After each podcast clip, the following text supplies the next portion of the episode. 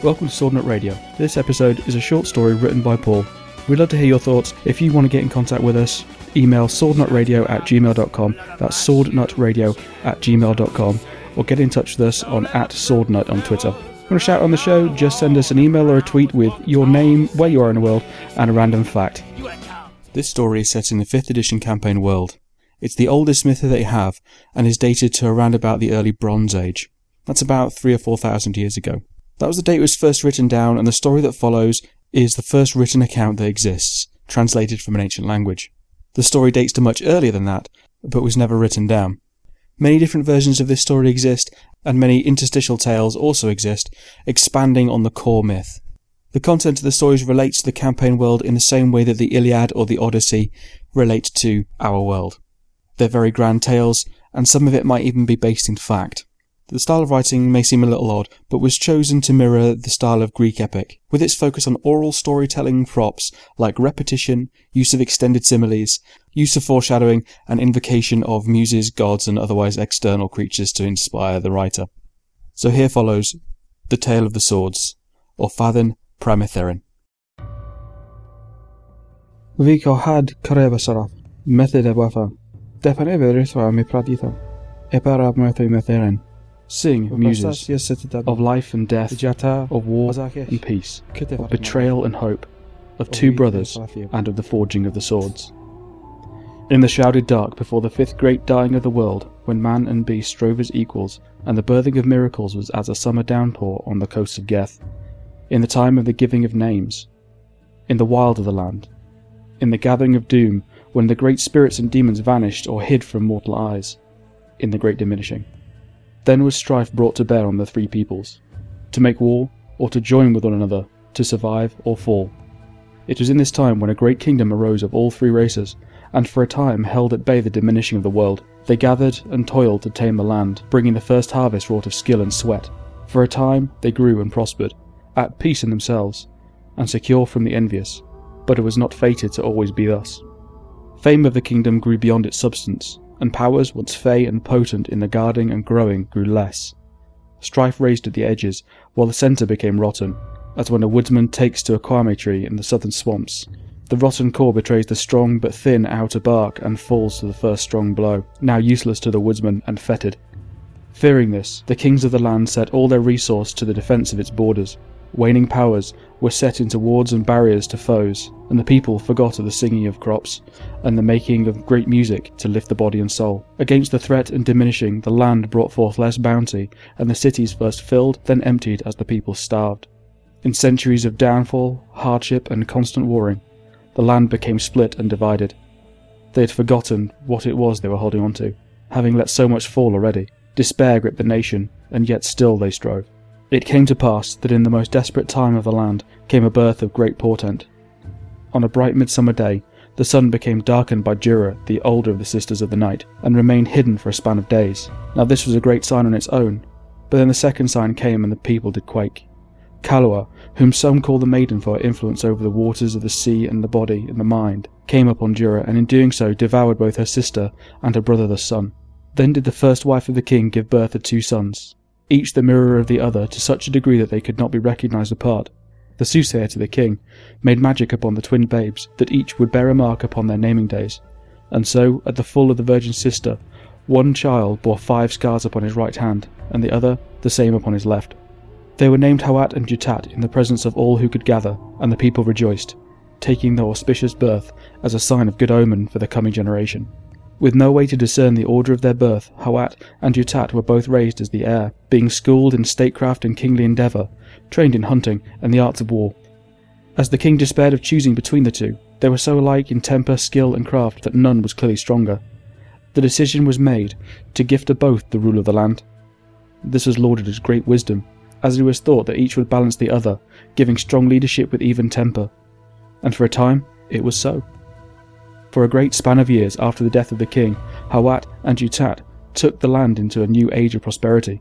The people celebrated, but the twin kings and their council despaired for the future, as the powers sustaining and protecting the lands entered their death throes. Their defences began to fail, and the people suffered raid after raid of marauding pirates and barbarians. The kings took themselves apart from all others, and in their own council decided to harness all remaining power that the land could give in a great work that would not fade or diminish. With grey metal they crafted two swords, but with spirit also, giving of their own essence into the blades. In them was captured the most fey and fell magics the land had to give, trapped for all time in cages that would not rot or decay or diminish as the world around them had. But in giving of themselves to the swords, each was imbued with the nature of the forger, and so was hope sown with the seeds of evil. But were not Hawat and Jutat good and faithful rulers? Were they not the very vision of nobility? Alas, no. For Hawat had in his heart a streak of selfish pride and arrogance, always believing that he was the firstborn and the rightful sole ruler of the land. This he kept hidden, and in the darkness it flourished. To outward appearance, he was as just and noble as his brother, so that one may need to check the hand of whom one was talking to, to be able to discern his identity. Only one difference did Hawat present to the world, and a minor one at that, one of strategy. The way of Jutat, whether in battle or debate, was to win by peace, to bring balance or to force his opponent to quit the field. Hawat's way was to so completely outmaneuver the opponent, or to formulate a dozen strategies so that from the first move, victory and resolution was inevitable and decisive. This was itself a reason for the double rule of the kings, for where the reason of one failed, the reason of the others would begin. Throughout all his years, Hawat had harboured these feelings, but had honoured his brother with the respect and fealty as Jutat had him, respecting the decision of their father and counsellors, and seeing the wisdom in their minds. This would have remained the state of affairs in the kingdom until the end of the brothers' years, but change came with the forging of the swords. In giving a portion of himself to the fey powers, that part of him that hated and coveted had been taken, magnified and distilled within Hawat, to be an essential part of all works wrought with the sword. As the twins Hawat and Jutat held aloft their blades, their edges reflecting in the light of the sun, and the centres reflecting the light of the moons in swirling patterns to bewitch the eye. At that very moment, at the other side of the kingdom, a farmer beheld two birds, an eagle and a hawk. The eagle flashed from the sky, with the hawk at its wing. The birds banked and flew as one, scattering a flock of ravens on the ground. The eagle drove the greater part of the flock, but the hawk, in a dazzling show, felled two of the lesser birds before they could escape. The hawk tossed the larger of the kills to the eagle, and set to the smaller for itself. But while the eagle was busy with its prize, the hawk attacked from the rear. There ensued a great battle between the birds, where many wounds were inflicted upon both with no clear advantage presenting. Finally, the eagle in one last effort reached out and slit the throat of its partner the hawk with its talon. Doing this left the eagle open to attack, and with one last peck, the hawk pierced the heart of the eagle, and so both birds perished. And the ravens returned to feast. The farmer had no skill in augury, and did not know to whom he could take these signs, so the portents passed out of knowledge, and the warnings lost. Years passed. Using the swords, the two rulers were able to defend their lands from the strongest invaders. On the battlefield, they appeared as whirlwinds among foes, bringing down the very elements upon the reavers and raiders. The sword of each never left his side, night or day.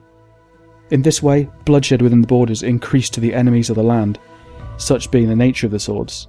But during peace, the magics did not go to sleep. Jutat had made his blade always with the intent that it should protect and preserve that which he loved, and it should deal death to those who would threaten peace and innocent life. His fairness and passion became the nature of the enchantment, and thus were brought forth and nurtured within himself through continual use and wear of the weapon. His subjects began to favour him, and talk lovingly of him amongst themselves, quite apart from the respect with which they had honoured him before the forging. Thus they gave to him to the name of Ben Sedic, the Fairblade, and to his sword many names, among them Devaya and Drithwan, but chief of them was Mefat. For looking into the swirling patterns at the centre of the blade, one would be reminded of a river, powerful and gentle, severe and sustaining in equal part. So was the King Jutat known. Seeing this, and being warped further into hatred by his sword, made always with the suppressed jealousy and arrogance of Hawat, the twin king bent his mind and effort to taking the sole reign. First he suggested that they split the land between them, thinking to build an army and conquer his brother's lands, but this was met with derision amongst the councils of the wise. Jutat could think no ill of his brother, and so believed that he was succumbing to despair in the defences of the borders and succour of the lands. Although these matters were ever increasing, the despair of Hawat was that he was denied his rightful place of supremacy. In the years past the forging, Hawat became more openly cruel and harsh to his subjects, and lingering too long in the slaughter on the field of battle. As the sword and his hate consumed him, he cared less for the suffering of his people, and delighted in torment. To him was given the name of Brokir, the Foul One, and to his sword Deponet, Derva Ikoya, and Havela, for the coiling serpent seen in the flowing tangles at the centre of the blade. Although identical in form and pattern, the two blades were now as different in character as is possible, conjuring these wildly opposing images in the minds of observer, wielder, and victim alike. Ever blinded by love for his brother, Jutat remained impervious to claims of disloyalty and mayhem on Hawat, and so desired to lay these thoughts at rest that he always had his brother at his side in battle and in council to assert his trust. Well was Hawat aware of this, and always in his twin's presence kept up the facade of brotherly devotion and kingly demeanour, but in the absence of Jutat counsel, Hawat was at once back to scheming and sowing the seeds of dissent. For five years the poison of Hawat was neutralised by the admiration of Jutat, and no seed of evil could grow. Despairing of bringing down Jutat by guile, the Foul One hatched a plan of black murder against his twin brother. Some say that Hawat conspired with barbarian invaders, and there are some who say that he simply waited for the next inevitable attack. In any event, a great force of uncivilized raiders broke the borders of the land in the largest attack that they had seen for a generation. This was the betrayer's opportunity to redress the balance. Diving into the foeman, spreading death around him with no restraint, for he was not yet mad enough to risk the destruction of the land for which he hoped for his own, slaughtering even those who sought escape, with bloody abandon, Hawat carved a river of blood. Having committed to his plan, he had no need to appear merciful for the sake of his brother, and raged, as if the god of death had gone mad. Now Hawat had intended to wait until his brother king was at the centre of battle, and cut him down from behind, blaming the enemy and silencing all witnesses. But the spirit of the sword had him in its firm grip, and raged in a red mist in the centre of battle, unable to tell friend from foe. Over hours of battle so fierce that the dirt of the field turned to red mud with the blood of the fallen, the tide finally turned, and the enemy retreated as they could, cut down from behind by Hawat and his honour guard. Jutat, seeing his brother raving from the crest of a hill, overlooking the field after driving before him, killing only as necessary to put his foes to flight. Beholding the blood madness of Hawat with disbelieving eyes, Jutat began to realise his folly in disregarding the counsel of the lords, and of unconditional trust in his brother king. For long moments the two locked eyes across the red-brown desolation of blood and vitriol, and knew what must take place between them. Hawat, gripped by the spirit of the blade Deponet to kill and control, and Jutat, by the spirit of his blade Devaya, to protect the land from madness and cruelty, knew they had come to a predestined conflict. The brothers raised their hilts to heart and lowered points to the ground in the ancient salute of single combat. They fought. His lips parting in a feral war cry, Hawat charged as a bull in autumn when the young powerful ones fight for the prize in purest aggression. Jutat stood up on the hill, silent and ready as the rock beneath his feet. With the clash of their blades, lightnings erupted, striking the ground around them, killing or stunning those who had not already fled. They fought sustained by the energies of the swords, and drawing on what little remained in the land for a night and a day, not stopping for rest or quarter. Each cut or injury was brought at great cost to the other, for in fighting prowess and mystic power, the two were as one.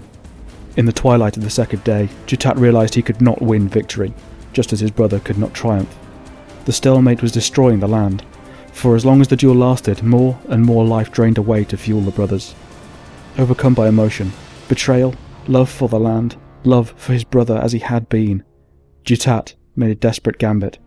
Seeking an end, he threw himself at his brother, taking the blade between his ribs and wounding him to death, but this allowed him to strike with his last heartbeat at the unguarded throat of Hawat.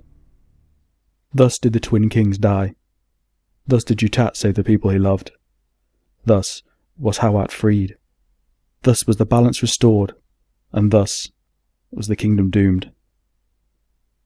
But that is another tale. None can say what became of the swords for a thousand years, until they were found by Turiank the hunter. His tale is told in the second chronicle of the swords, but for the kingdom, and Hawat and Jutat, twin kings of the fifth great dying of the world, the story ends here. This story is written by Paul Bennett and Robert Sanderson and is copyright twenty fifteen. If you've got any feedback for us or you'd like to hear more, get in touch with us at swordnut radio at gmail dot com. That's swordnutradio at gmail dot com or on Twitter at swordnut. Thanks for listening.